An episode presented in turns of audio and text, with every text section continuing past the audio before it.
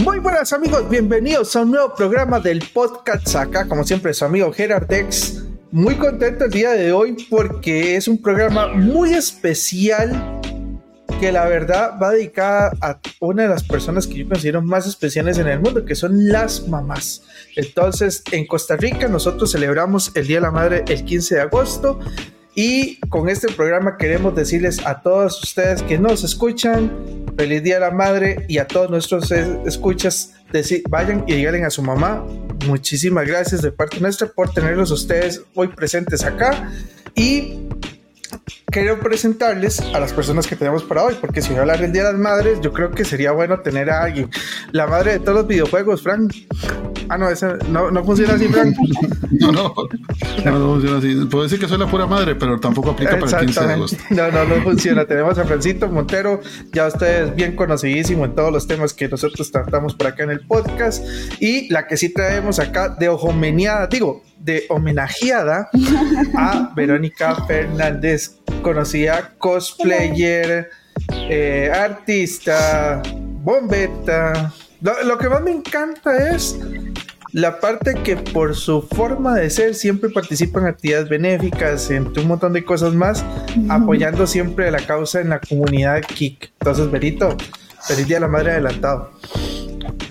Muchísimas gracias y no, un gusto estar acá con ustedes y compartir un ratito. La verdad es que cuando uno puede sacar su tiempito, ¿verdad? Para compartir con amigos y también, digamos, como vos decís, en los eventos y todo, bueno, a mí me encanta compartir la ñoñada porque yo creo que la ñoñada hace feliz a demasiada gente. A mí me sorprende mucho cuando uno anda con cosplay y son viejitos, niños, adultos, o sea, la gente de verdad, o sea, es una energía muy linda que todo te, transmiten y entonces, bueno, eso es algo bonito para la vida del día a día. Claro, y entonces, Jay, bueno amigos, como ya pueden darse cuenta por la solemne invitada tan grandiosa que tenemos hoy como Vero y demás, hoy vamos a hablar de más geeks. Entonces, hoy vamos a hacer un recorrido bastante amplio porque eh, es curioso la influencia de las madres en todo. Yo empiezo con, con una que es, por falta de una madre, tenemos un personaje como Sephiroth de Final Fantasy VII, ¿verdad? El pobre que siempre tuvo a Génova como inspiración de madre y se volvió un villano porque no pudo completar el deseo de su madre. ¿O me equivoco, Frank? Hijo, yo hubiera pensado entrar con una mamá un poquito más menos, menos menos chico huérfano y, mamá, más mamá, pero no yendo muy largo de los juegos de, de Play 5, pues sí, tenemos a, a los que jugaron God of War del 2018, se recuerdan a Freya, que es, o sea, y, y esa es una señora mamá. No, no quiero caer en spoilers de la historia porque mucha gente puede no, no haber jugado, pero digamos, mucho de lo que de lo que se destaca de las madres en ya sea videojuegos, en ya sea historias de ciencia ficción que vamos a tocar aquí, ya sea el mismo anime, ya sean cómics, es su, su increíble capacidad de sacrificio, su increíble capacidad de abnegación, su increíble capacidad de fortaleza, o sea, no es raro ver una mamá teniendo la fuerza de hacer cosas que uno no podría pensar, mm. físicas, psicológicas, y, bueno, tenemos una gran mamá que sabe mucho del tema de psicología aquí, y, o sea, por eso no es raro decir que la mamá es lo más grande,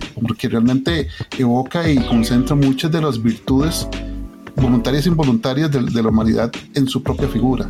O sea, para, nada, para ninguna persona es, es extraño que, pensar que, que, la madre es lo más grande, porque eso es lo que uno siente y eso es lo, lo, común y eso es lo que, lo que está, porque se ha demostrado, no porque es una figura idealizada, no porque alguien lo pensó así y otra persona se opone. Creo que es una de las ideas más generales de la humanidad pensar en eso, ¿verdad? Que a pesar de que la paternidad en estos tiempos ha sido reforzada un poquito mejor como un rol desde, desde la figura del padre hombre, eh, con respecto a la maternidad no hay discusión de, su influencia en, en, la generación de la humanidad, no solamente biológica, sino como, como vector de crianza, como dirección, como veleta que dice hacia dónde va esa persona que se va desarrollando, por lo tanto la familia, por lo tanto el país, por lo tanto la sociedad, por lo tanto la humanidad. Así, a grosso modo, la, madre concentra todo eso y con un, y lo decía eh, el gran Facundo Cabral, eh, madre es el nombre de Dios para los niños. Qué lindo, sí. Yo creo que, digamos, como decía Fran, y más allá de la construcción social, porque si bien, digamos, es una construcción social la etiqueta de mamá, eh, la biología nos respalda, porque hay estudios, por ejemplo, de bebés que, digamos, eh, con solo el latir del corazón de su mamá la reconocen. Y entonces eso te dice, ¿verdad?, que eso va impregnado en uno desde, los, desde las entrañas, de lo, de lo más profundo del ser, ¿verdad? Y es muy curioso porque... Eh, ¿verdad? A veces hay muchas mujeres que dicen, bueno, es que yo no quiero ser mamá y se respeta y todo bien. Y hay muchas mujeres que tampoco creen como en eso del instinto materno, ¿verdad? Porque, pero es una cosa real, digamos.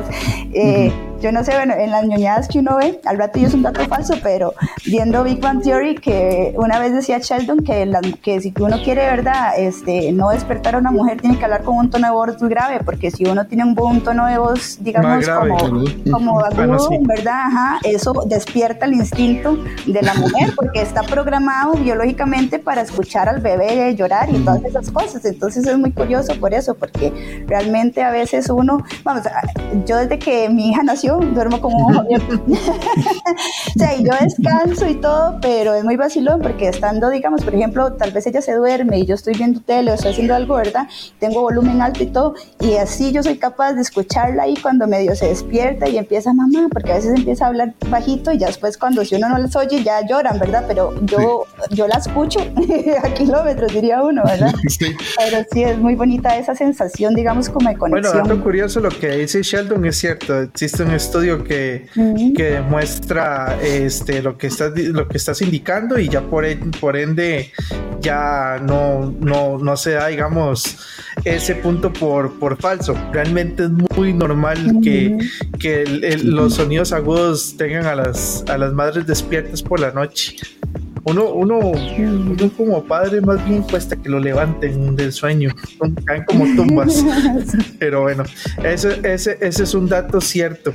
A mí algo que me da curiosidad y, y, recalcando la camisa que tiene hoy nuestra invitada Vero es que Naruto, por ejemplo, él lleva el apellido de la mamá, no el del papá. Ya esto no es un spoiler, ya esto es una Naruto Sumaki, ¿verdad? Ya el que no, el que no sabe esto a estas alturas, digamos que ya es como no saber que Goku es un Super Saiyajin. Sí, pero eh, eh, es buenísimo que hables de eso porque, digamos, de los primeros capítulos de Naruto se nota la falta que hicieron los padres. O sea, eh, eso es parte del drama, ¿verdad? Y eso es parte de la construcción del héroe, donde no, ¿verdad? No, hay héroes sin tragedia, pero sí se nota, o sea, el, estado de, incompletitud de, de la personalidad de Naruto con su, con su orfandad, que él va llenando poco a poco con la construcción de su familia, de amigos. Ya cuando él logra, pues, a través de, de, los capítulos, eh, contactar con los espíritus de su madre y de su padre, ya se da esa compleción de esa parte que le hizo falta y de, ahí sale una persona completa. O sea, ya después de, esa, parte en la serie vos ves que él es otra persona, completamente distinto, cambia y, y, se vuelve realmente fuerte y no, no fuerte de, de se tengo un zorro endemoniado adentro y no fuerte como una persona, soporte a todo su grupo de gente y por ende se vuelve Hokage porque él soporta a su pueblo. O sea, él se vuelve tan fuerte porque está, ya se completó.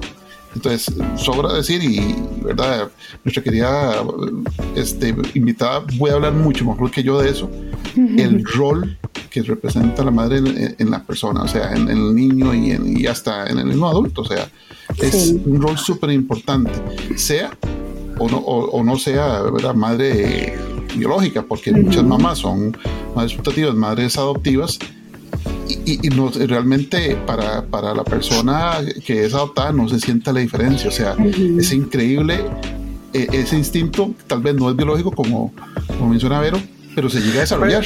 Entonces Perdón, por ejemplo, el rol de Tsunade como Hokage, digamos, ella es la mamá de todos. Entonces, y es esa, digamos, como lealtad y esa preocupación y eso de querer, digamos, tener como a todos bien, ¿verdad? Que yo creo que generalmente uno como mamá, este, tiene que tratar de, o sea, quiere tratar de tener a todos bien. Y ahora yo temprano hablaba con una amiga y ella me decía, es que qué vacilón, porque este, de, de, alguna manera los, el concepto de la maternidad también ha ido cambiando. De alguna manera antes se sentía mucho como la parte de que la mamá tenía que ser siempre la sacrificada, era la última que se sentaba a comer y todo. Y de alguna manera la sociedad en algún momento pensó que ser mamá era sinónimo de anularse uno como mujer. Digamos, yo me siento muy realizada en mi maternidad porque yo todavía tengo esa parte como personal, digamos, yo me jalamo con todas mis fuerzas, ¿verdad? Pero digamos, ella los fines de semana se va a la casa del papá y yo tengo esos espacios para mí, para hacer las cosas que me gustan, entonces de alguna manera yo siento que tengo ese equilibrio como persona, como mamá, o sea, no deje de ser Verónica la mujer, digamos que no es mamá, y puedo combinarlo, puedo disfrutar ambos aspectos de mi vida, porque hay ciertas mamás que, y es respetable, ¿verdad? Pero hay mamás que, digamos, una vez que son mamás ya se les olvidó que eran personas, que no tienen proyectos, que, y a veces eso tal vez es lo que agobia a muchas mujeres como mamás, porque si usted se concentra solo en una cosa, llega a veces a ser cansado, ¿verdad? Por más que usted ame a la persona, o por más que usted ame a sus hijos, digamos, emocionalmente no es lo más... Eh, correcto, porque usted no se puede abandonar. Si usted quiere amar a alguien, primero tiene que amarse a usted mismo. Uno empieza por el ejemplo. No puede dar agua si está vacío. Exactamente. Bueno, dato curioso, parte Naruto en eh, ahí me pueden decir ya que es spoiler o no porque si pasa más adelante Naruto Shippuden pero eh, parte para que Naruto pueda dominar al Q y al Zorro de las nueve colas es que él se termina dando cuenta que parte del chakra y espíritu de la mamá está dentro de él. Entonces él sí llega a conocer a la mamá y dándose cuenta de eso, descubre un poco de lo que es ella e incluso se da cuenta que parte del carácter de Naruto es sacado de la mamá. Y, es muy curioso eso porque dicen por ahí algunos estudios también que este, es normal que las mamás este, uno saque como las actitudes del lado de ella. Entonces, que, dice que los comportamientos son al papá, pero las actitudes son a la mamá. Entonces, bueno, eh, eh, ahí el caso de Naruto eh, fue con base a esto, que supuestamente él se parece más a la mamá en la forma de ser y un montón de cosas, y, se desarrolla. Sin embargo, ahora con lo que está explicando Vero, le tengo una pregunta, y esta pregunta es interesantísima porque desde un punto de vista papá dicen que uno puede ser papá sin haber engendrado, dicen por ahí.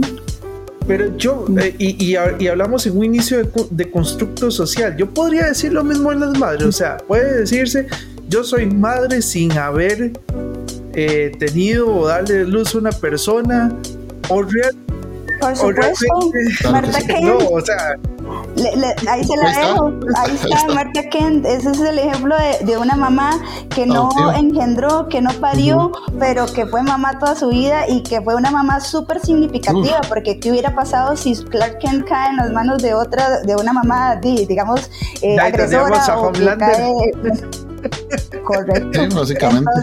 y, digamos, yo, yo creo que es muy importante reconocer el, la labor de una mamá que igual no pudo, digamos, eh, parir porque realmente, digamos, hay muchas mujeres que por biología no pueden hacerlo y sin embargo tienen tanto amor para dar y son tan, digamos, tan desprendidas en, en, ese sentido de querer cuidar, de querer como nutrir a la persona. Entonces, yo creo que es totalmente válido, digamos, porque inclusive, o sea, también está el dicho popular que madre y padre no son los que, los que engendran, sino los que, crían. Hay muchas abuelitas que han tenido que asumir el rol de, digamos, doble de mamá y abuelita y que son figuras sumamente significativas. Entonces, digamos, como que uno fuera tan odioso decir que porque no los parió no son hijos, ya no.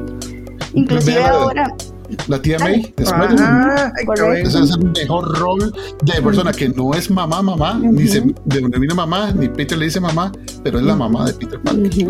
Es la mamá de Peter, en todo el sentido de la palabra. Y es el equilibrio de Peter. O sea, eh, recuerden que el capítulo, eh, eh, bueno, inclusive en, la, en, la, última película de Tom Holland, apenas pierde la tía May, él se vuelve loco. Y en los cómics pasa lo mismo, ¿verdad? Casi que que va a hacer un trato con Mephisto y todo con tal de querer volver a recuperar a Tía May. Y eso, eso implica un desastre en todo, el, universo Marvel. O sea, qué importante es este rol de la madre. Y qué curioso que... Inclusive, perdón, en, yo, yo, yo, he visto muchas cosas, pero a veces no recuerdo el número de la película, pero en alguna de Superman, inclusive Clark le dice a Marta, usted es mi corazón, o sea, usted, eh, eh, esa parte, digamos, externa, usted es mi corazón, usted es como la parte noble mía, que es lo que le, le, alimenta, digamos, eh, el ser una buena persona. Entonces, esos roles son demasiado importantes. Y, esa, esa, capacidad de, de, amor, digamos, uno lo puede ver en la, en la vida real, por ejemplo, con, con las personas que tienen familias de acogida. Yo admiro mucho a esas personas, a esas mamás que, por ejemplo, tienen, tienen niños en, que tienen problemas en, conflicto con la ley o, situaciones sociales muy difíciles. En los cómics hay un ejemplo que es este Rosa Vázquez, que es la, mamá adoptiva de los chamacos de Shazam, de toda la familia Marvel ninguno de ellos es hijo de ella, ninguno en lo absoluto, todos son niños de acogida. Y ella los cuida como su mamá. Entonces, por ejemplo, la gente que trabaja en aldeas SOS, la gente que acoge menores en riesgo por parte del PANI, o sea, toda esa gente que yo A las tías le llaman a las que cuidan los, ajá, los, los, de SOS. no, y más curioso, no sabía. No, sí, digamos, Yo, trabajé para la línea PANI 911 cuando iba saliendo de la U y entonces nosotros teníamos que coordinar con los albergues de de Pani y entonces siempre era, ah, es que la tía y la tía, entonces sí, porque es como, digamos, me imagino que para algunos que sí tienen mamá, porque algunos van no porque sean huérfanos, sino porque tienen este, situaciones de negligencia, cosas así, entonces probablemente es como el término más, este, como, sí, como cariñoso, como para no confundir roles, porque algunos son muy chiquititos, pero, pero sí, también este, lo que yo iba a comentar era que eso que decía, este, el compañero es que, digamos, por ejemplo, hay muchas veces que los chicos adoptados fueron adoptados pequeñitos y cuando se dan cuenta que fueron adoptados tienen como esa etapa de, rebeldía, inclusive hasta de rechazo por personas que les han dado amor, ¿verdad? Y o sea, es, es entendible porque es un conflicto personal. Y sin embargo, digamos, a los papás o en este caso a la mamá, digamos, este, le toca aguantarse ese dolor, que la rechacen, que le digan que la odio, usted no es mi mamá, le, le, les dicen un montón de cosas, digamos, hirientes y aún así ese amor, digamos, que continúa porque a veces uno dice, he escuchado popularmente, yo me los aguanto porque son míos, ¿verdad? Dicen algunos. Y entonces es difícil tener que, digamos, lidiar con esa situación de dolor, de que te están rechazando una persona a la que le has dado tanto amor, que vos sí realmente ves como la persona, digamos, como tu hijo. Y entonces, di, pues generalmente al final la persona pues recapacita y el vínculo pues se restablece, pero eh, pasar por esa crisis es, es cañón, digamos, y, y, y aún así hay un montón de mujeres dispuestas a hacerlo con tal de poder brindar ese amor. Tengo una duda ahí, ahora con eso que estás comentando como experiencia. ¿A vos entonces te tocó que te dijeran tía cuando ibas a, a estas actividades de las aldeas SOS? No. no, porque digamos, yo, yo no, digamos, primero nosotros coordinábamos telefónicamente y yo, digamos, no iba a los albergues pero, pero sí, digamos, tuve contacto con las encargadas de los albergues que eran las que llamaban tías. Vamos a ver, esto, esto es un poder que voy a salirme un poco de, la idea geek, pero yo siempre digo que las mamás tienen muchos superpoderes. Vos, vos, vos hubieras podido no romperte el corazón yendo a un albergue y que llegue un chiquito y te diga, usted es mi mamá. Sí, me, si, hubiera podido porque la carrera me lo demanda, digamos, porque por ejemplo si vos estás dando terapia, este, por más conmovedora que sea la historia y por más que uno pueda, tenga que tener empatía, digamos que no es apropiado, por ejemplo, sentarse a llorar con la persona que usted está atendiendo. Entonces, yo soy sumamente empática y, y es vacilo porque soy sumamente llorona, digamos, porque lloro por chicha o por enojo, por felicidad, por emoción, por, ¿verdad? Eh, este, y sin embargo logré ¿verdad? Porque, bueno, yo ahora no trabajo en, la parte terapéutica, pero en su momento lo logré. Me tocó ver casos feos. Inclusive estando en esa línea me tocó este, atender una llamada de una señora en crisis porque la chiquita pequeña, como de 5 años, estaba revelando un abuso. Y entonces, di, imagínate darle contención a la señora y la señora me ponía a la chiquita que, con costos podía hablar y decía, di, ¿verdad? Explicando lo que le había pasado, que a uno se le paran los pelos, la verdad, de los, de los casos que escucha, pero gracias al universo logré tener, digamos, como la fortaleza para en el momento que me tocó atender esos casos abordarlos de la mejor manera. Claro, imagínese esto, o sea, yo pensaba que era un superpoder solo de mamá, pero es que ver otras de que solo es mamá también tiene poderes de psicóloga, entonces viene, viene pompeada.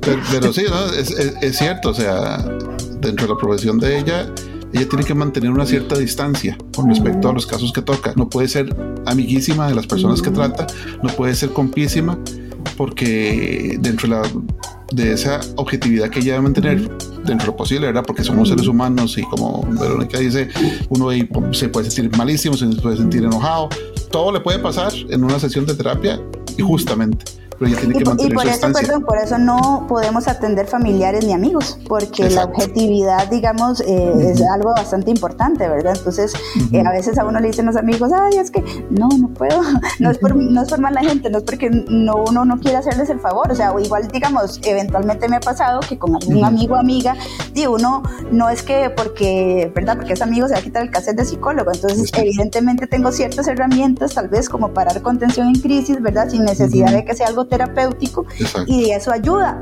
pero sí, digamos, la objetividad es sumamente importante porque si no, imagínate, se siente uno a llorar con el paciente que va a querer volver. Pero en esas situaciones, ¿alguna vez te ha tocado o te has llegado a sentir mamá con un amigo cuando, cuando te ha tocado, digamos, ese tipo de consejo? Y te lo pregunto porque digamos, yo que he tenido más oportunidad de tratar con vos y demás, yo siempre he visto que la gente se te acerca como en ese sentido de, ella es mi confidente y te y, vos tenés un y ojalá algún día todos ustedes la conozcan tanto como nosotros hemos tenido la oportunidad em, te has acercado y dices, no, es que usted es una amiga, pero una amiga como que mi radia protección, que normalmente siempre ese constructo de madre es como eh, eh, la persona protectora, ¿verdad? Y entonces, te ha tocado, digamos, alguna vez que diga, mira, sí, usted es como mi mamá. A mí me tocado que me diga que yo soy como su papá, digamos, por ejemplo. Sí, digo que sí, porque digamos, además, este, por ejemplo, ahora que, bueno, yo, yo soy cosplayer, digamos que reciente, por decirlo así, porque yo empecé como hace unos tres años y hay gente que tiene pues, bastante más tiempo, pero la cosa es que eh, en la población general, digamos, de los cosplayers de Costa Rica, di, los que somos de mi generación, digamos, o como de mi edad, di, somos los menos. Generalmente es una actividad como de gente más joven. Entonces tengo muchos eh, amiguillos cosplayers, digamos, que son chiquillos para mí, por decirlo así, porque son eh, veinteañeros o porque, ¿verdad? O sea, inclusive hay unos que son menores de edad y entonces digo, uno en los, en los eventos o igual trata de aconsejarlos si está en un chat o así, o los ando cuidando, mire, ya comió, mire eso, lo otro, mire, no se, se va a rastrear el abrigo, ¿verdad? O sea, porque son cosas que ya para mí son inherentes a, a, a esa forma, digamos, de expresar cariño hacia alguien que vos querés, ¿verdad? Entonces, di, de hecho, digamos, eh, entrando en temas que tal vez no tengo que entrar, pero bueno, se dice que los lenguajes del amor son diferentes. Por eso a veces uno tiene conflictos, digamos, con ciertas personas, porque si vos estás esperando que alguien te dé una, digamos, una expresión de amor desde la forma en que vos amás, pero esa persona no sabe darla, es bien complejo. Y yo, digamos, en ese sentido, por ejemplo, este, aprendí de mi mamá que como que, como que el lenguaje de amor de mi mamá, yo solo lo entendí, digamos, ya como porque era así, ¿verdad? Pero, digamos, el lenguaje de ella es, es hacer por uno. Entonces, cuando yo estaba en la U, yo estaba haciendo un trabajo, ahorita me tocó hacer un trabajo ahí como con la cuestión de la madre, y entonces mi mamá, cuando yo era pequeña, no era tan cariñosa en el sentido de que no era de mi amorcito y eso. Mi mamá, mi mamá, era un poco más, digamos, estructurada, no le gustaba que uno le hiciera desorden. Si se quebraba un adorno, lloraba porque se quebraba el adorno, no, porque, se quebró, se porque uno se cortó, más bien uno se lo regañaban y todo pero mi mamá tiene una historia de vida muy difícil, o sea, ella fue la hermana mayor de ocho hombres y literalmente era como la chacha de la mm. familia. Y mi abuelita, la mamá, secundaria, básicamente. Sí, y, mi, y entonces ella a veces me contaba unas cosas que uno, ¿verdad? Que se le estrujaba el corazón. Y haciendo ese trabajo de la U, ella me dijo, bueno, yo tal vez nunca fui decir palabras de amor, pero el hecho que ustedes llevaran el uniforme bien planchado, que no les faltara la merienda, que siempre estaban en las actividades, esa era mi forma de decirle que yo las amaba, ¿verdad? Entonces, claro, ese día yo entendí un montón de cosas y después, digamos, también comprendí eso, que muchas de las formas en que yo expreso amor y cariño es haciendo y cuidando y detallitos y, y que anda muy bonita mi hija o, ¿verdad? O sea, yo puedo andar como una loca, pero si, la, si ella anda así como una muñeca impecable, entonces yo me voy a sentir feliz y orgullosa porque, digamos, entiende, al final de cuentas ya yo soy grande y lo que la gente diga, pues no me importa mucho, pero qué feo que anden diciendo, ay, la, mamá esa chiquita, pobrecita esa chiquita, porque anda ahí, está la chiquita sucia, ¿verdad? Entonces esas cosas, digamos, son cosas que a uno le metieron en la cabeza, ¿verdad? Porque, y eso, digamos, es lo que yo me acuerdo que mi mamá decía, o sea, ay, no, es que usted no, se ensucia, porque tiene que andar bonita, porque si no van a decir que la mamá esa chiquita no la cuida, no la peina, ¿verdad? Entonces, pero sí, sí me ha tocado ser la mamá de, de muchos amigos. Qué curioso. Inclusive de acogerlos, porque si han tenido, digamos, bueno, yo por dicha, este, tengo mi casita, ¿verdad? O sea, es mía y entonces si eventualmente alguien ocupa quedarse o lo que sea, yo siempre les digo, mi hija todavía no es bueno, pero duerme conmigo. entonces a veces cuando dice, el cuarto ya está desocupado y alguien tiene una emergencia, bueno, aquí mi, mi, casa es como la casa de todos. Mientras no le pasen la tecate. La de Candy. termina, termina haciéndola porque ella, eh, allá le terminó tocando realmente ser la mamá de un montón de chiquitos en un orfanato, ¿verdad? Eh, ese es otro ejemplo de mamá, porque ella se volvía como la protectora. Y, y, por eso saqué a colación eso, porque hay mamás que uno no identifica como mamás, digamos, sino como roles saliéndose del constructo específico de mamá, persona que biológicamente me tuvo. No, pero también está el rol de mamá como una amiga que usted no se dio cuenta y puede ser como lo que estaba comentando Vero, puede ser una persona que te realmente te crió y terminó siendo tu mamá completamente distinto. Y wow, o sea, realmente usted se termina dando cuenta que hay muchas cosas en tomar en consideración con respecto a lo que debería ser una madre. Ahora, tocaste es el punto de que normalmente algunas madres y más que todas las de antaño siempre se ha pensado en que deben ser las madres sacrificadas, que tienen que asegurarse que sus hijos estén aquí y allá, pero vos tocaste es un punto muy importante y es las mamás, a pesar de que uno de sus grandes superpoderes muchas veces es ser una mártir, eh, vos dijiste, para dar amor también tengo que darme amor propio. Quisiera, quisiera, quisiera tal vez eh, eh, tener un poco más de, de opinión, porque eh, digamos, si una mamá se preocupa también por ella. Y te pongo un ejemplo. ¿Se acuerdan de los Rugrats cuando salía la mamá de, de, la nena? De Angélica. Ella era una señora súper independiente. Y tal vez muchos ahora dirán, ay no, pero ella dejaba sola a la chiquita y, y dejaba que hiciera lo que quiera, qué mala mamá. Pero yo le aseguro que es Angélica, con unos añitos más, ahí tenía cinco, eh, pero ya los dos en una etapa de adolescencia donde normalmente se construye más la personalidad de, de, de todos, ver una mamá tan, tan desenvuelta y tan desarrollada y tan independiente que fijo a decir, qué dicha que tuve una mamá así. Pero. Es muy vacilón porque, perdón, yo recientemente vi yo un meme que decía que tanto que nos comíamos a la mamá de Angélica y que ahora todos somos ella, porque todos pasamos pegadas al celular. Y, y, es cierto, o sea, lastimosamente es que. Eh, en esa época probablemente, ¿verdad? Era mal visto porque eran los menos que tenían teléfono y, ¿verdad? Y fue muy visionario, digamos, de su parte como poner una mujer de negocios, digamos, de, representada de, esa, de esa forma pero yo, yo creo que es que todo extremo es malo, o sea, digamos, ni ser completamente, ¿verdad? Designarse completamente, porque como decía Frank, se queda uno vacío, ni tampoco, ¿verdad? Ser tan este, desprendido que no te importe lo que está pasando. Entonces yo creo que es como en toda la vida, mantener un, tratar de mantener un equilibrio. Evidentemente, vea, uno puede intentar ser la mejor de las mamás, que eventualmente su hijo se va a quejar de usted, ¿verdad?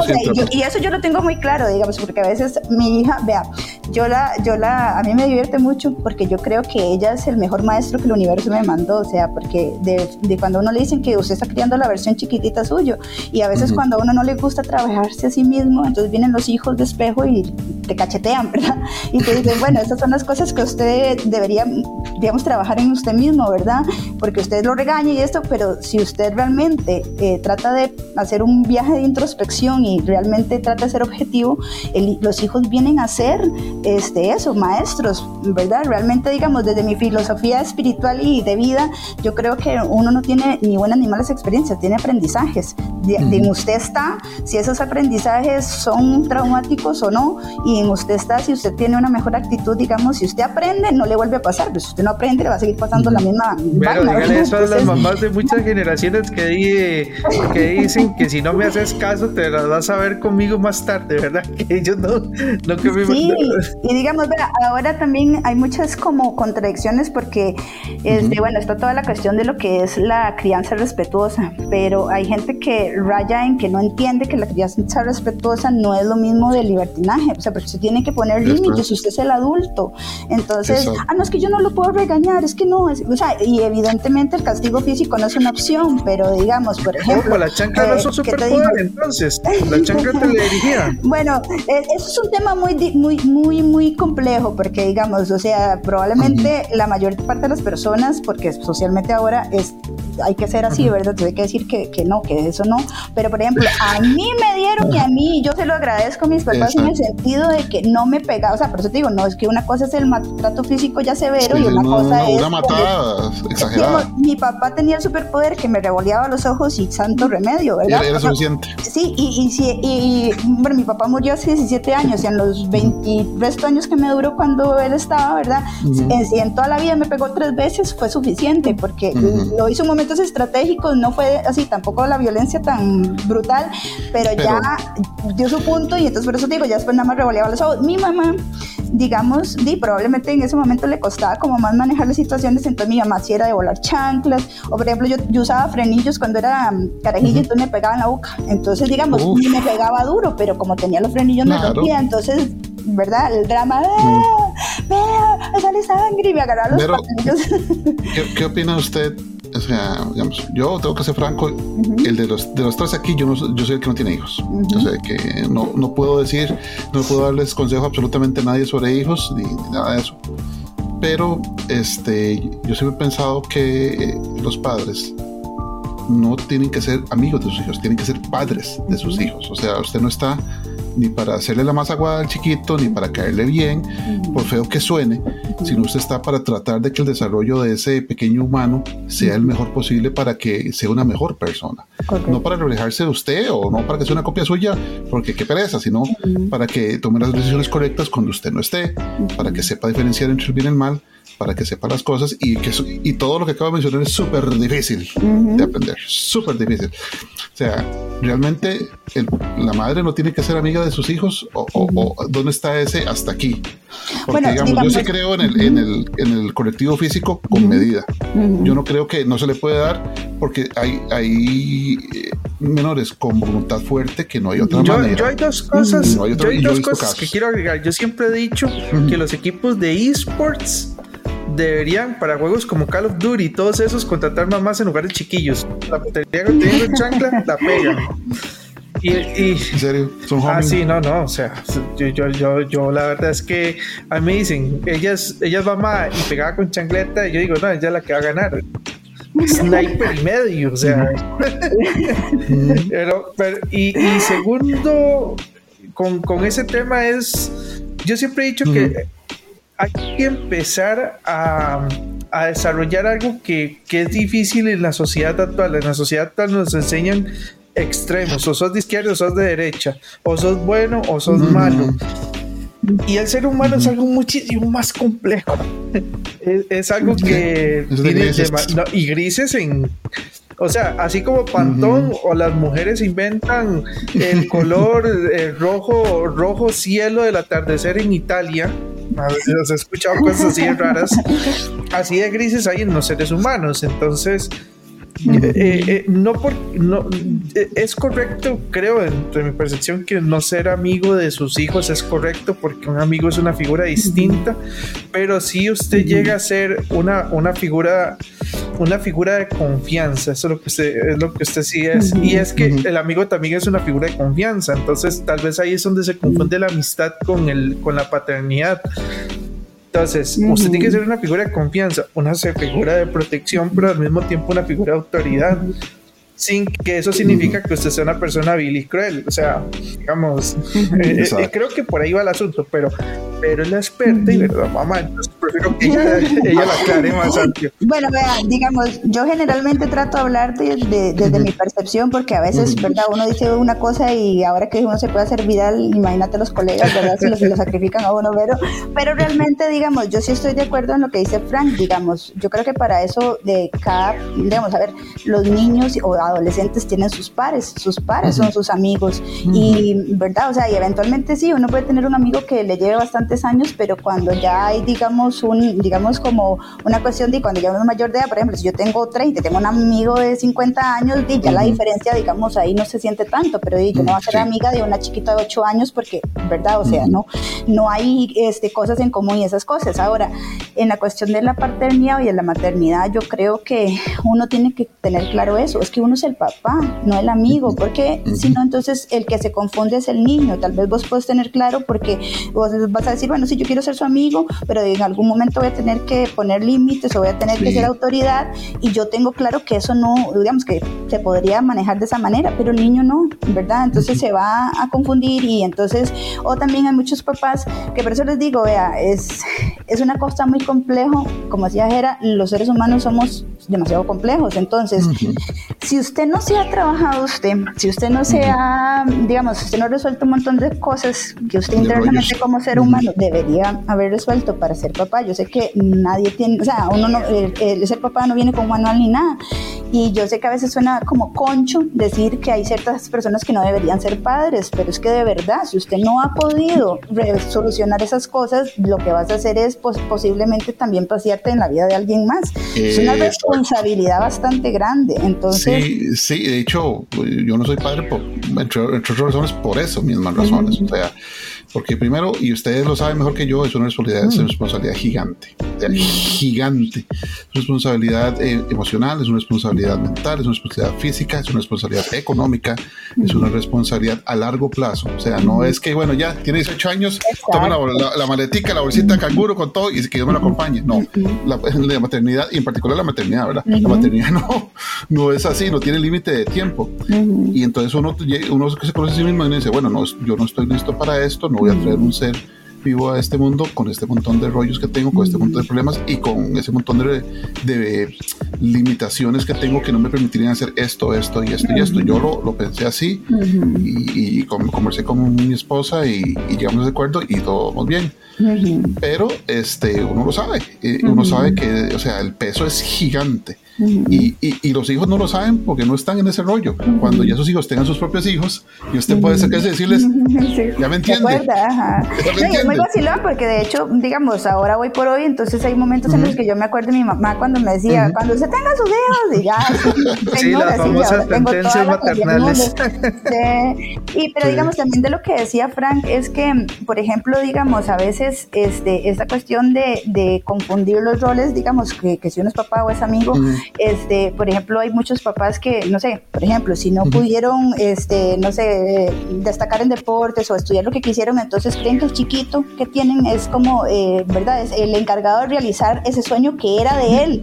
Y le, digamos, Ajá, y entonces, digamos, depositar esas cosas sobre otra personita, digamos, es injusto realmente, ¿verdad? Entonces, o entonces eso, hay mamás que ¿verdad? O papás, porque, pero digamos, por ejemplo, si, si, si fueron papás muy jóvenes y no vivieron cierta etapa y entonces después ya quieren vivir la etapa con el hijo, no, eso no corresponde, ¿verdad? O sea, usted no puede ir a, o sea, eventualmente usted podrá salir de fiesta una vez con sus hijos y así, pero como que usted quiera ser del grupo de amigos eh, de sus hijos, no, esas cosas no, ¿por qué? Porque le estás coartando la posibilidad de hacer su propia vida, de tener sus propias experiencias, de, o sea, aunque a uno le duele equivocarse, ¿verdad? Y jalarse tortas, porque eso es parte de la experiencia que te construye como ser humano yo, estoy en un cole de solo mujeres, ¿verdad? En aquellos tiempos, este, yo tenía compañeras de que a las 3 de la tarde ya no las dejaban salir, ¿verdad? Y, digamos, muchas, este, cuando tuvieron un pelín de libertad, se desfocaron. Entonces, digamos, no es bueno, por eso decía yo antes, los extremos. Yo con mi hija, por ejemplo, digamos, este, bueno, yo, yo, será porque es mi hija, ¿verdad? Dirá la gente, pero ella es muy despierta, o sea, yo, yo creo que además las generaciones ahora vienen con un chip así 2.0 que no traíamos nosotros. Y entonces eh, yo a veces tengo como, digamos, eh, diferencias de opinión con el papá porque el madre me dice, es que eh, usted le explica demasiado. No, no, sé qué, y entonces a veces él, digamos, ella está preguntando algo y sí, sí, ¿verdad? Y como que de alguna manera... cortante. Ajá, o como que no, o como que no, o sea, como que la trata de minimizar como si ella no entendiera y ella entiende todo, o sea, si usted de verdad se siente y le explica, ella entiende todo, entonces, este, yo siempre le digo, no me la enrede, por favor, o sea, a mí me gusta hablarle con sinceridad y ella sabe que mamá es mamá, mamá se puede sentar a jugar, pero yo también muchas veces digo, mami, yo estoy cansada, yo no soy una niña, o sea, a mí me gusta jugar un ratito y puedo compartir con vos, pero no me puedo sentar siempre a jugar porque yo no soy una niña, ya yo viví esa etapa, ¿verdad? Y entonces, di, pues ya ella va comprendiendo, ¿verdad? Porque hay papás que dicen, ay, es que, bueno, que por tirarse a jugar con los chiquitos, eh, ¿verdad? Y dejan de hacer cosas y, ¿verdad? está bien, qué Eso lindo. sirve para, para anuncio, anuncio barato de la iglesia de los santos de los últimos días cuando ve televisión. sí, uno, uno es ser humano y se cansa.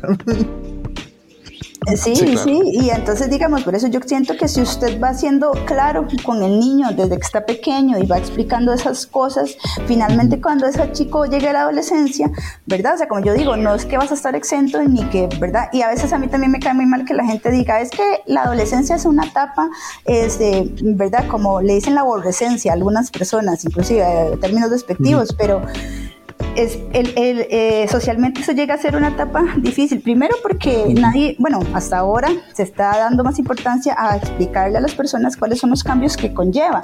Pero ahora uno está un poco más despierto, o sea, o más este percibido. Ajá, de, de, de, lo que lo que sucede. Tal vez en los tiempos, digamos, de mis papás y así, pues sí, obviamente que feo, les tocó todo solos y nadie les explicó nada y más de un chasco les tocó. Ahora es diferente, un poco diferente.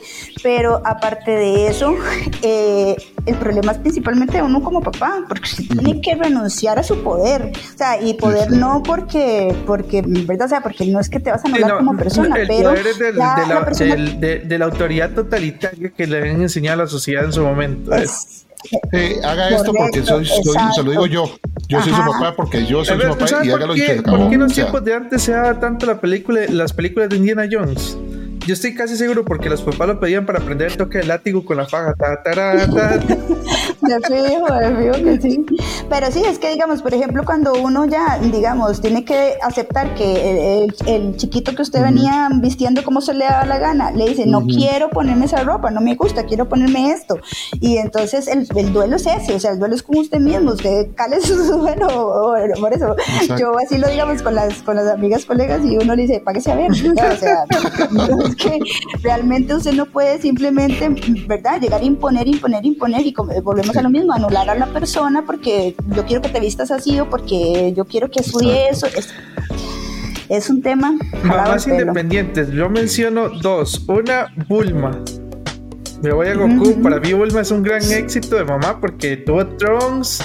Le mostró en sus dos versiones, tanto en Trunks adulto como Trunks niño, hacer un un gran, digamos, ser humano como Trunks es uno de los personajes que tienen las mejores actitudes sanas. Más empáticos. Eh, curiosamente. Y la, y la otra es Sarah Connor, normalmente la, la, elegida para traer al, al que va a salvar el mundo y que inclusive en películas recientes y demás se te dando cuenta que ni siquiera era el hijo, era ella la importante en todo el asunto, ¿verdad? ¿Qué opinan, ¿qué opinan ustedes de ser la mamá emblemática? La mamá que tiene que ser la figura medalla ante todo y ante todos, si no, no sos realmente una buena mamá. Bueno, vea, yo creo realmente que si uno quiere disfrutar la maternidad y no solo la maternidad, sino la vida en general, hay que olvidarse un poco de esas etiquetas y de esas expectativas sociales, porque realmente, digamos, si yo quisiera este, cumplir con esas expectativas sociales, por ejemplo, voy a ponerte un ejemplo.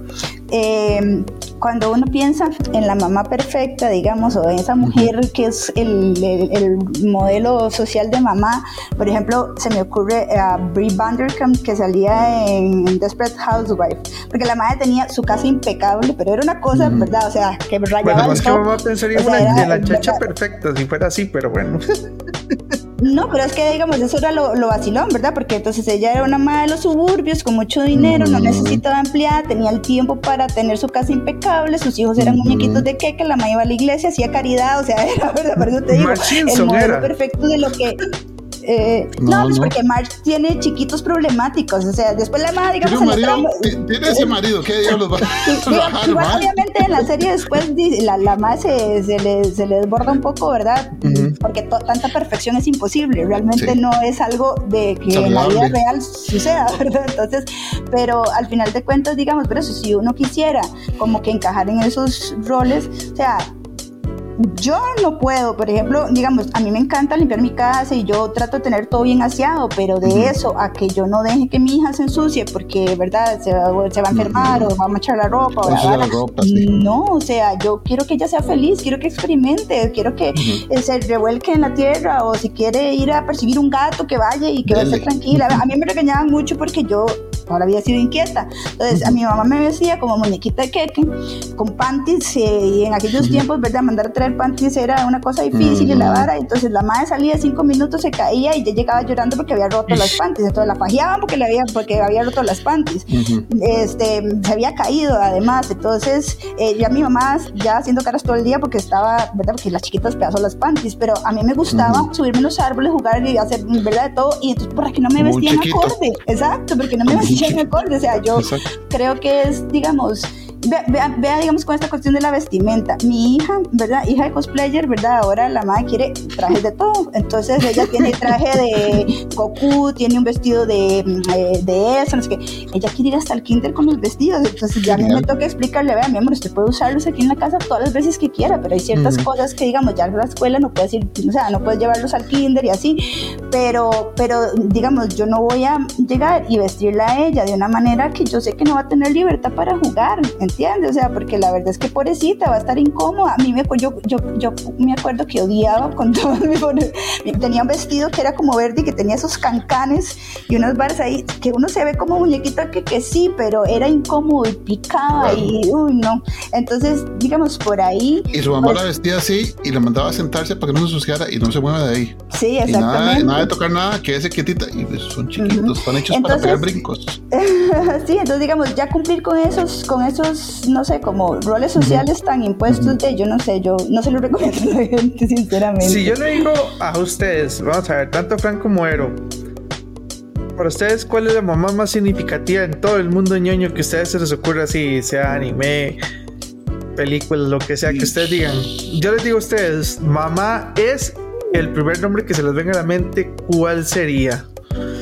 Este, y para mí Marta Kent, porque digamos, ella representa también porque tal vez en algunos, en los cómics o así, o en las, versiones, digamos, más viejitas, era una señora más mayor, pero ella tenía, o sea, eh, a mí me da como la vibra, ¿verdad? De, de esa este, mamá que es eso, cariñosa, que te papá que te deja, que te da consejos, pero que, que, que, te va a empujar y te va a alentar, pero tampoco este, te va a dejar tirado del todo, así, ¿verdad? es como, como es que este, en inglés, digamos, la palabra sería como que nutrient, ¿verdad? Que como que, como que, pero tal vez en español no sé cómo la palabra, pero esa es como la vibra que ella me da. Criadora. Ajá, exactamente. Ok. Como que nutre. ¿Y vos, eh, eh, vos, sientes que tu vida hubiera sido mejor? Esa pregunta es grosera, perdón a todas las mamás, no crean que quiero hacerla con mala intención, ya les voy a explicar por qué. Eh, usted, vos te hubieras sentido más feliz o menos feliz o te hubiera sido indiferente haber cambiado a tu mamá por Marta Kent. Imagínate, tendría superpoderes. yo soy Supergirl, yo soy Supergirl, yo tengo el cosplay de Supergirl. Este, vieras que, digamos, a ver, yo sé que es un, es una, pregunta un, un Perdón, perdón, mamá de Vero, no, no, no, no estoy queriendo que la cambie, mamá, te digo. No, no, pero es que es, complejo de contestar, bueno, para mí es complejo de contestar en el sentido de que uno no puede añorar algo que no tuvo, ¿entiendes? Entonces, digamos, si yo hubiera podido cambiarla y pues en su momento, digamos que si, digamos que en algún universo que la cambié, yo no sabría si ese cambio realmente hubiera sido para bien o para mal, porque, ¿verdad? O sea, las posibilidades son infinitas, puede que tal vez uno ya así me fue mejor. exacto, pero realmente, digamos, con todos los defectos y virtudes que mi mamá tiene, pues yo la amo así y, la volvería a escoger, digamos, conscientemente, como ser humano la volvería a escoger. ¿Cómo se llama tu mamá, Vero? Mi mamá se llama Rosario. Rosario, no te cambio. Nada más, doña Rosario, no creas. Y, y, mucho de lo que yo por lo que viene esta pregunta siempre es porque em, la gente muchas veces dice que sí, no existe la mamá perfecta, pero es que curiosamente luego uno descubre que todos tienen una mamá perfecta y es la mamá de uno, ¿verdad? la mamá de uno no desde, reitero, de que lo, usted lo, eh, lo dio a nacer, sino desde la persona que usted ya generó la figura de mamá, ya sea porque te crió o porque sí es la mamá que, que, que te dio todo el entorno de todo lo que hemos estado hablando en, el, en este podcast del día de hoy. Y usted les dice, mira, te, la cambio por otra mamá que ha visto super idealizada en alguna serie o demás, y ellos dicen, no, yo me quedo con mi mamá. Y entonces, parte del experimento siempre es que terminan siempre quedándose con la mamá porque esa es la figura perfecta o quien es hoy por hoy la persona que es. Inclusive han, hecho ese experimento con niños y, ¿verdad? Le ponen, no sé, alguna figura que para los niños sea muy significativa, igual un superhéroe, un personaje X, y algunos en el momento dicen que sí, pero cuando ya ven, digamos, como que la hora se va a real, entonces, sí, exacto, porque no, no, yo quiero a mi mamá, porque sí, es como esa sensación de que si no me, o sea, es, mi mamá, es, todo lo que hay que saber, digamos, o sentir. Ok, Frank, rápidamente, ¿cuál sería la tuya? Y digamos, darse cuenta que la mamá, como dice Vero, no es perfecta, o sea, y, una mamá idealizada, pues es bastante real. De, de la serie que me gustó mucho, Stranger Things. Joyce Byers, la mamá de, de, hecho, el protagonista, usted ve la evolución de ella. Ella no es una mamá perfecta, es una mamá con muchos problemas, una persona con muchas situaciones difíciles, fuerte dentro de sí misma, pero agobiada por todo lo que le rodea, con nuevos problemas en cada capítulo, sigue luchando, se esfuerza, o sea, es una persona luchadora, es una persona que no se rinde y a veces hasta ante lo, imposible de vencer no se rinde. Y, así como muchas madres, o sea, la verdad es que eh, tristemente todavía, pues en, los cómics, en, en, la ciencia ficción y en los juegos y todo eso, la, familia perfecta sigue, esa perfección sigue resaltándose y la, la, vida real nos demuestra que eso no existe. O sea, que la mamá suya tal vez tuvo problemas, que la mamá del, del vecino suyo tal vez está pasando por una situación. O sea, ellas son mamás a pesar de, no, por, no con la ventaja de.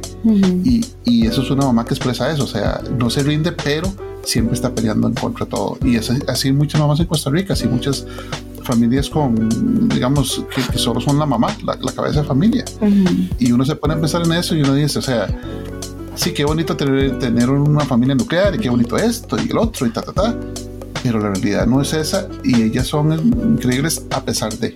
Y eso es lo que las hace tan, tan especiales. el, el, montón de factores y defectos que, y de problemas que las alredan y que ellas a pesar de todo no, no ganan todos los días, pero siguen batallando. Y, y, ella es el mejor ejemplo de eso. Al final, digamos, bueno, todavía no ha terminado, van a hacer otra temporada todavía, pero ella ahí sigue protegiendo a, sus, a sus hijos. Y, eso es lo imposible, digamos, porque literalmente conecta con el ups and down para, para, para, rescatar a su hijo. Entonces, qué respeto, A su hijo, a su hijo y a, y, a, la persona que ama. Eh, eh, como pareja, o sea, se va a Rusia. Sí, sí. y también, y, en el ejemplo de Joyce que dice Frank, digamos, también es el, el, poder, digamos, el tener tanta fe en esa persona o en ese hijo de creer en lo absurdo, porque digamos desde la realidad de nosotros, ¿verdad? O sea, eso es un absurdo porque, digamos, una persona que llega a decir eso, entonces está psicótica. Ah, vaya sí. la ¿verdad? O sea, no, pero yo estoy segura que mi hijo está ahí, yo lo siento, yo lo, ¿entiende? Y no se da por vencida a pesar de que le puedan llamar loca y un montón de cosas. Entonces, ese tipo, digamos, de, de, fortaleza interna para seguir con las cosas, yo creo que son características que, que, de verdad como mamitas uno, uno desarrolla. Porque, Mira, es que la mía curiosamente es Bulma, por eso la dejé como mencionada al final, para que después no me la robara nadie. Pero es que siempre parecía el pico Bulma. No, pero bueno, eso es un ejemplo de, de, de, persona que no deja de ser mamá, pero que no deja de ser mujer, como dijo sí. Ella es una científica brillante, pero brillante, una empresaria exitosísima, una persona que no depende de su pareja para ser quien es. Y eso se nota a larga distancia. ella, es, ella es una fuerza, ella es una fuerza cambiante dentro de Dragon Ball y es este la, de hecho, de hecho, la, Bulma, figura materna de Francia. Sí, y de, y de, hecho Bulma, digamos, ya, ya vamos eh, yendo un poco más allá de uh -huh. su rol de mamá, yo creo que, uh -huh. o sea, si usted de verdad es objetivo, Goku es muy pichudo, uh -huh. pero o sea, realmente Dragon Ball no existiría si Bulma no existiera, porque el radar lo hizo ella, eh, la de los, la, la platica es ella y la, la que, que anda, hizo ¿verdad? Como ir a la Mekusei y pasaron otras aventuras Eh, fue fue, ella. ajá, y, y, y inclusive en el futuro hizo la, la máquina del tiempo para que Trunks Exacto. viajara, entonces digamos... O sea, es eh, brillantísima, es, es una mujer súper brillante. Sí, sí, sí. Y, y es una muy buena mamá porque vea, vea a Trunks cómo sale. Sal- no, No, y- sale el tata, y- y completamente cero el tata. Y sabes que también es muy curioso que, digamos, eh, hablando de, de esas, eh, lo que vos decías de ser una amiga, que es como el rol de mamá, porque Yamcha vivió en la, en la, ¿verdad? En la Kai, ¿verdad? Y, y y varios, digamos, En, en estaban... la cápsula corp. Ajá, y ella, digamos, de hecho a Vegeta también lo recogió, ¿verdad? Y lo llevó a la cápsula corp para que, entonces, di, es eso, o sea, es ese rol protector que, que te va a dar como esa, eso, digamos, lo que vos estás necesitando en ese momento. Ella No lo ocupa cumple. tirar rayos ella, ya no ocupa tirar No, pues nada, con solo nada. Hachi ya Papá. por, oiga, con solo Hachi en las películas de Dragon Ball Super hasta el día de la destrucción le, empieza a tener miedo, digamos. Se tiene miedo, le, le ataco. Sí, Y, sí, y sí. vea, y es vacilón que hay, hay, hay memes, digamos, yo he visto el me- meme, ¿verdad? Digamos, que dice que ahí está, que, que, que tan poderoso es Batman que pone a toda la Liga de la Justicia a ir en un jet, y qué poderosa es Bulma que pone a, mete en un avión, digamos, en una cápsula a Vegeta, a Goku, a Bills, ¿verdad? Todos vuelan. Todos vuelan, pero ellos van ahí porque ahí, es el cabeza. porque ya dicen.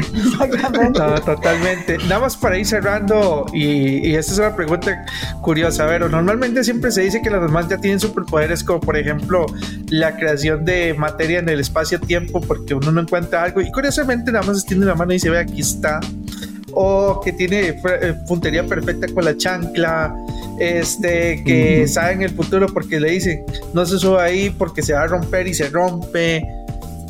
Vos como, mam- como mamá, ¿cuál crees vos que es tu poder distintivo? Lo que usted dice, este poder es mío, es de Vero Fernández y, y como mamá yo lo tengo y al día que mi hija no se, se descuide va a conocer el verdadero ulti instinto de Verónica, ¿verdad? El verdadero Ajá. terror, dijo, el terror de, de Dragon Ball. Qué duro, ¿verdad? Porque, de no sé, yo creo que una combinación de todos los que vos dijiste, porque realmente me pasa con mi hija, o sea, la mando a buscar algo, no lo encuentro, pero yo entro al cuarto y lo veo así de una. Eh, Uy, sí. Igual, Alana no haga tal cosa y Alana pa, se cayó, ¿verdad? Pero generalmente, digamos, este, es lo que yo decía, yo creo mucho, mucho en las energías, llámele ki, llámele haki, llámele chakra, como usted quiera llamarle esa energía fuerte vital que tenemos los seres humanos y que de verdad podemos manejar, digamos, es como de lo que, lo que yo siento que es como mi superpoder, porque di, yo, a- a- yo a- eso, a mi hija la siento. Después, este, di, ahí, ahí, no sé, por ejemplo, si yo voy a salir con ella y algo en mi, mi ki, mi haki, mi chakra me dice no, yo le hago caso y no. Y digamos, y la he enseñado a ella a, digamos, a eso, a confiar en su instinto, en, creer en su, en, en su voz interior, porque esa voz interior es real. Entonces yo a veces, eh, a veces, eh, eso, yo le digo, mami, vamos a ir a hacer tal cosa, y después le digo, no, ya no vamos a ir, pero ¿por qué, mamá? Porque mamá siente algo que le, no sé qué, cómo explicártelo, pero mamá está segura que es mejor no ir. Ah, Ok, mamá está bien. Y entonces a veces ella me dice, mamá, tal cosa, pero no lo quiero hacer, entonces hágale caso a eso. No lo quiere hacer, hágale caso a eso. Entonces yo diría que por ahí va. Tiene Byakugan. sí. Sí, sí, sí. Es un Algo así. 360.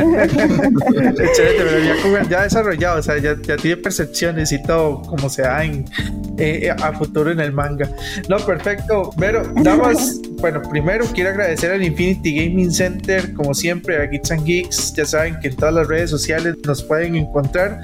Pero esta vez no me voy a despedir como siempre, sino que quiero despedirme con un pequeño frase o mensaje de cada uno de ustedes para el Día de las Madres. Y voy a empezar tal vez yo diciéndole feliz día a todas las mamás que como vimos no solamente son las que dan a luz, sino también las que crían. Y espero que cada día ustedes valoren a esa persona que los crió y que les dio el valor de por quién hoy ustedes son quien son. Entonces, feliz día a todos ustedes de mi parte. ¿Vos, Fran? No, no se sabe lo importante que es hasta que no está. Iberito.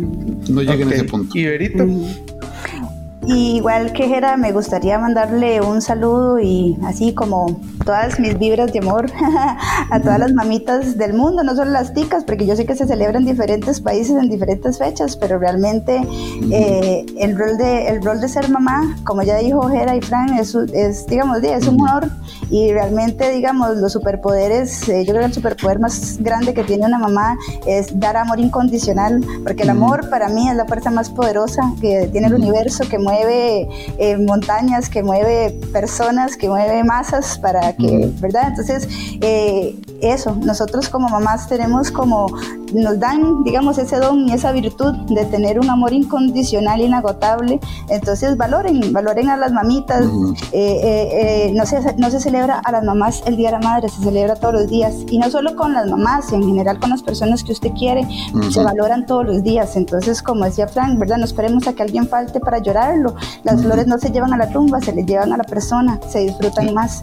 Los abrazos. No regalen electrodoméstico, regalen cosas para que se cuide, para que salga. Eh, a pasear, o, pero sobre todo abracen, abracen. Los abrazos son una carga energética muy grande y después uno los extraña mucho. Entonces, los que todavía tenemos la fortuna de tener a las mamitas, pues eh, a eso, aprovecharlas, abrazarlas y a todas las mamitas que tal vez no tuvieron la oportunidad, digamos, de engendrar o de, o de parir, ¿verdad? Pero que igual ejercen ese rol, también un aplauso y un respeto total porque volvemos a lo mismo, es amor incondicional del más bonito.